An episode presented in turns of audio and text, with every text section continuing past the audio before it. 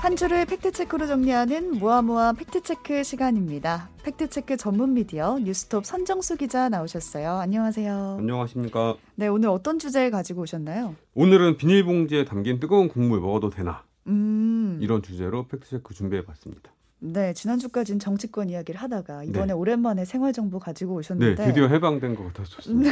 네. 해방된 주제로 얘기 나눠볼게요. 사실 이 비닐봉지 예. 우리가 코로나19 시대를 맞으면서 배달 음식 엄청 먹었잖아요. 그렇습니다. 그럴 때마다 이제 플라스틱 용기에 국물이나 이런 건 또 비닐봉지에 한 두세 번 씌워서 오곤 하잖아요. 네, 네 근데 그걸 먹을 때마다 아, 괜찮은 건가? 라는 생각이 들긴 했는데 오늘 그 주제를 좀 다뤄 주실 거죠? 그렇습니다. 플라스틱 그릇의 악영향, 플라스틱의 악영향 이런 것들 엄청나게 많이 보도가 됐잖아요. 네. 이게 이제 그 내분비계 어, 교란 물질, 그러니까 성 호르몬인 척해서 어, 우리 생식기 계통에 악영향을 미치는 이런 환경 호르몬 물질들이 어, 플라스틱에서 나온다 이렇게 음. 많이 알려져 있잖아요. 그리고 일부 플라스틱 제품의 경우에는 발암 물질이 나올 수도 있다 이런 이야기도 있고요. 그래서 어, 이번 주 팩트 체크는 플라스틱과 어, 뜨거운 음식 음. 요거의 상관관계 팩트 체크를 준비해 봤습니다. 또 뜨거운 음식 하면 한국 아니겠습니까? 그렇습니다. 네, 뜨거운 음식 굉장히 좋아하는데 네. 오늘 집중해서 들어야 될 것 같고요. 지난 주에 제가 안 그래도 기사를 보다가 비닐봉지에 담긴 뜨거운 국물 뭐 먹으면 안 된다 이게 안 좋다 이런 기사를 본 것 같아요. 저도 봤습니다. 어. 예, 중앙일보 보도인데요. 지난 20일에 어, 비닐 담긴 뜨거운 국물 먹었더니 소변서 나온 놀라운 것 이런 음. 제목으로 기사가 발행이 됐습니다. 네. 어, 플라스틱 용기나 비닐봉지에 담았던 뜨거운 수프, 국물을 먹으면 플라스틱에 있던 프탈레이트 성분을 섭취하게 되고 소변에서 프탈레이트 대사산물의 농도가 높아지고 염증이 유발된다. 이런 내용으로 보도를 했습니다. 어, 얘기만 들어보면은 먹으면 안 되겠다. 플라스틱 예. 이용하면 안 되겠다라는 생각이 드는데 이 프탈레이트라는 이름 예. 어떤 예. 물질인가요? 어, 가소제라고 하는데요. 네. 주로 PVC 재질의 플라스틱 제품을 만들 때 쓰는데 이 PVC 재질이 딱딱하기 때문에 말랑말랑하게 만들어주는 첨가물입니다. 음. 근데 이 프탈레이트의 어, 노출이 될 경우에 급성 독성 그러니까 먹는다고 막 바로 죽지는 않지만 급성 독성은 낮지만 어, 지방 대사의 변화, 고환이 위축되고 어, 생체 이물 대사의 장애 이런 것들이 나타나는 것으로 알려졌습니다. 오. 그리고 어, 이 프탈레이트류 중에서 대표적인 프탈레이트 DEHP라는 게 있는데요. 어, 이거는 쥐를 가지고 실험을 해본 겨, 결과로는 정소 위축이 되고 그리고 정자수가 감소되고 남성 호르몬인 테스토스테론 감소가 유도된다. 이런 식으로 보고됐습니다. 네, 인체에 영향이 있는 거네요. 예, 있습니다. 네, 중국 중앙일보가 보도한 내용이 어디서 나온 연구 결과였죠? 어, 중국 광시의대 연구팀이 네. 어, 지난 18일 환경과학기술이라는 국제 저널에 발표한 논문을 가지고 이제 기사를 썼는데요. 음. 이게 어, 중국에서 진행된 연구 어인데 기사 본문에 우리나라에서 사용되고 버려지는 플라스틱 그릇 사진들을 많이 썼어요. 어, 중국에서 벌어진 건데, 아, 예, 아, 중국에서 연구한 건데 우리나라 예, 사진을 사용했네요. 그렇습니다. 실제로 이 댓글에 많은 독자분들이 우리나라도 다를 거 없다. 뭐 플라스틱 용기 사용을 금지시켜라 뭐 이런 식으로 굉장히 부정적인 반응이 많이 달렸습니다. 네, 아마 이 기사를 보신 분들은 아 플라스틱 진짜 사용하면 안 되는구나 이런 두려움을 느꼈을 것 같은데 결국 연구 결과는 중국에서 진행된 연구였던 걸로 그렇습니다. 네, 생각하시면 될 것 같고 예. 그럼 우리나라 상황은 어떤가요? 어, 우리나라도 이 포장 및 배달 음식에 비닐봉지를 사용하는 것, 뭐 말씀하셨지만 굉장히 많이 볼 수 있습니다. 떡볶이집 그쵸? 가면 떡볶이 비닐봉지 한번 담아 담아가지고 묶은 다음에 그 사발면 그릇 같은데 넣어주고 네. 그다음에 다시 바깥에 그 검은 비닐봉지 넣어주잖아요. 이런 식으로 비닐봉지 많이 쓰는데 과연 그러면 어, 비닐봉지에 뜨거운 음식을 담았을 때, 뜨거운 국물을 담았을 때 그 비닐봉지에 들어있는 유해 성분이 음식으로 올마 오느냐 음. 이게 이제 문제가 되지 않습니까? 네. 근데 우리나라는 음, 식품용 용기 기구 표시 제도라는 걸 실시하고 있습니다. 그래서 어. 식품용이라고 표시되어 있는 그릇 내지는 비닐봉지 이런 거를 사용했을 때는 뜨거운 음식으로 플라스틱의 유해 성분이 들어갈 가능성이 거의 없다. 이렇게 지금 식약처가 많은 조사를 해놓은 상태입니다. 어, 그러면 현재 우리나라에서는 좀 철저하게 관리가 되고 있는 거네요. 예, 그러니까 단서는 식품용이라고 표기되어 있는 것들. 음. 이게 보통 그 우리 그 배달 용기 보면 플라스틱으로 된 딱딱한 그릇은 밑 부분에 보면 이 식품용 이 표시가 있어요. 아, 그 표시가 뭐 수, 숟가락과 포크 예, 예, 모양 그 표시인 거죠? 예, 네, 예. 그리고 식품용이라고 써 있는 것도 있고요. 그리고 그 뽑아 쓰는 비닐봉지 같은 경우는 개별 비닐봉지에는 없지만 그 비닐봉지의 상자 부분에 보면 식품용이라고 써 있거든요. 음. 그런 식품용 어 비닐봉지 내지는 플라스틱 그릇을 사용했을 때는 어, 이 플라스틱에 포함되어 있는 유해 물질이 음식으로 들어올 수 들어올 가능성이 거의 없다 이렇게 생각하셔도 괜찮을 것 같습니다. 그럼 이 식품용이라고 써 있지 않은 건 어떤가요? 이게 좀 문제가 되는 게요. 그 프탈레이트 가소제 이게 PVC 재질의 어, 제품을 만들 때 사용한다고 말씀을 드렸잖아요. 네. 근데 이게 PVC 재질로 만들어지는 것들이 음... 식 싸는 랩 있잖아요. 네네네. 이 음식 싸는 랩 중에서도 PVC 재질로 만들어진 게 있어요.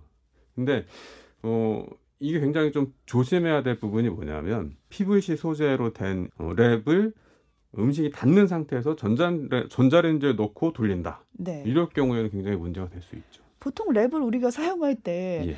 어, 음식 위에 덮어서 예. 데우, 전자레인지에 데우거나 예. 아니면 열기가 식지 않도록 음식 위에 덮을 때 랩을 쓰는 건데 예. 이제 직접적으로 사용하면 안 된다고 하니까 예. 어, 그동안 내가 잘못 그 사용해 온 건가. 랩도 PE 재질이 있고요. 네. PVC 재질이 있는데 PE 재질은 그 말씀드렸던 프탈레이트류의 가소제가 어, 들어갈 일이 없습니다. 왜냐하면 음. PE 재질은 말랑말랑해요. 그래서 가소제를 넣지 않아도 성형이 잘 됩니다. 그래서 PE 재질로 만들어진 랩은 프탈레이트류 가소제가 나올 가능성이 애초에 없는 거죠. 음, 그러면 처음에 랩을 사용할 때도 그게 P인지 예. PVC 재질인지 좀 예. 확인을 해봐야 그리고 되겠네요. 그 랩에 식품용이라고 써 있는지 아닌지. 네. 예. 제가 또 하나 걱정되는 게 바로 이 전자레인지예요. 예. 그러니까 우리 보통 배달온 플라스틱 그릇에서 이제 음식을 먹고 남으면 냉장고에 넣어놨다가 다시 꺼내서 전자레인지 그대로 데워서 먹는 경우 많거든요. 예. 그땐 좀 괜찮은가요? 이것도 식품용 마크 옆에 전자레인지용 아. 이라는 마크가 있으면 안심하고 전자레인지에 넣어도 됩니다. 하나를 더 확인을 해야 그렇습니다. 되네요. 예. 그러니까 항상 용도와 용법에 맞게. 그러니까 음. 전자레인지에 넣고 싶으면 이게 전자레인지용인지 아닌지 확인을 해 보시는 게 중요합니다. 전자레인지용 표시가 어떻게 생겼나요? 이거는 통일된 건 없는데요. 보통 그 음. 그 많이 쓰는 모양은 전자레인지 이 네모 모양의 물결 모양이 막 이렇게 들어 있고 밑에 전자레인지용이라고 써 있는 거 이런 음. 게한 한 종류가 있고 타원이 이렇게 두 개 X자 모양으로 타원이 겹쳐지면서 전자가 돌아다니는 모양 음. 요걸 만들어 놓고 그, 그 밑에 전자 레인지 용이라고 써 있는 보통 크게는 두 가지 정도가 쓰이고 있습니다. 네, 전자 레인지용 예. 표시가 돼 있나 한번 확인을 해야 되고 예. 어, 저 같은 경우는 만약에 그냥 냉장고에 있는 걸 그대로 꺼내서 전자레인지에 넣으면 가끔 뭔가 찌그러져서 나온다거나 아, 예. 아니면 내가 뭔가 잘못했구나 싶은 용기들이 예. 다시 나오거든요. 우리가 확인을 안 하고 우선 돌려보는 경우도 많은데 그 경우에는 조금 위험할까요? 어, 전자레인지용으로 허가가 된, 그러니까 음. 승인이 된 제품들도 변형이 될 수 있어요. 왜냐하면 전자레인지는 우리 가스레인지에 그 냄비를 올려놓고 물을 데우는 것처럼 균일하게 온도가 올라가지 않고요. 이게 전자파를 사용해서 물 분자, 기름 분자 이런 걸 진동을 시켜가지고 가열하는 원리거든요. 그래서 네. 핫스팟이라는 게 발생합니다. 그 음. 부분적으로 굉장히 높은 온도가 발생되는 곳이 있대요. 그, 그 부분이 변형이 되는 겁니다. 아. 근데 어 이거 찌그러졌네 이상하네 뭐 이렇게 생각하실 수는 있지만 이게 식품용으로 승인이 된 상태라면 유해 물질에 대한 걱정은 크게 하지 않으셔도 됩니다. 근데 아, 네. 이게 그 식품용이라고 하지만 전자레인지용이 아닌 뭐 그 컵라면 같은 거 음. 이런 것들은 전자레인지에 넣고 돌리면 구멍이 날 수 있어요. 어. 아니면 심하게 찌그러져 가지고 쏟아질 수 있고 이렇기 때문에 전자레인지에 쓰지 마시라는 겁니다. 근데 우리 멜라민 수지라고 혹시 아십니까? 멜라민 그릇. 아, 제가 안 그래도 검색을 해봤는데 예. 그 분식점에서 파는 예. 그 초록 색깔 그릇인데 흰 색깔 점이 박힌 그것도 예, 멜라민 예, 예, 수지라고 그렇죠. 하더라고요. 그게 네네. 이제 옛날부터 써오던 거고 네네. 요즘에는 뭐 PLA 제제, 뭐 옥수수 유래 플라스틱 뭐 이런 걸로 많이 바뀌긴 했는데 음. 그 어린이용 포크, 뭐 어린이용 시, 식판, 컵 이런 걸 만드는데 많이 쓰였거든요. 네. 그래서 매끈매끈하고 딱딱하고 약간 도자기 느낌이 나는 이런 게 멜라민 수지인데 이 멜라민 수지는 멜라민과 포름알데히드를 합성해서 만들어진 겁니다. 근데 이게 합성 잘 유지 그러니까 모양이 유지되고 있는 상태에서는 안전성 크게 걱정할 필요가 없는데 깨진다든지 긁힌다든지 아니면 고주파로 가열해서 뭐 온도가 높은 조건에 올라간다든지 이러면 음. 그 안에 멜라민과 포름알데히드가 방출이 될 수 있어요. 아, 네. 이게 유독 물질이죠.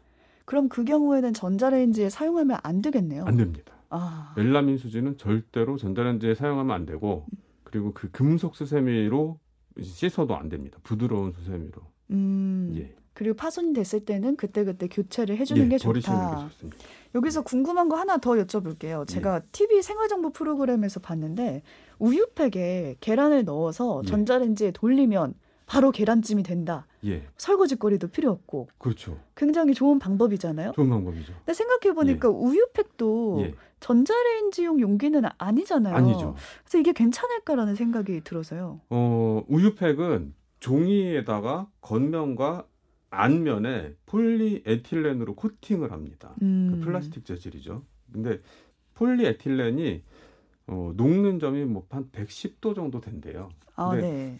어, 뭐 많은 분들이 말씀하시지만 어, 그 우유 넣고 계란찜 넣고 우유팩에 계란찜 넣고 돌리면 어차피 그게 물이 끓는 거니까 100도 이상 안 올라갈 거 아니야. 이렇게 얘기, 얘기 하시는데 아까 말씀드렸지만 핫스팟이 발생해 가지고 어. 그 부분적으로 굉장히 높은 온도가 나올 수 있어요. 그러면 그 온도가 높아진 곳에 코팅되어 있는 플라스틱이 녹아서 계란찜으로 들어갈 수 있는 거죠. 아, 어쩌면 그럴 수도 있다. 예, 그럴 가능성이 있는 거죠. 배제할 수 없는 거고. 근데 어, 뭐 아까도 말씀드렸지만 이 PE라는 재질이 유독성은 굉장히 낮은 물질이거든요. 그리고 분자량이 크기 때문에 인체로 잘 흡수가 되지 않는다고 해요. 그래서 음. 어, 식약처 같은 경우는 피 재질의 인체 유해성은 거의 걱정하지 않으셔도 됩니다. 이렇게 음. 얘기를 하고 있는데 근데 왜 굳이 우리가 소화도 안 되는 플라스틱을 먹어야 될까요?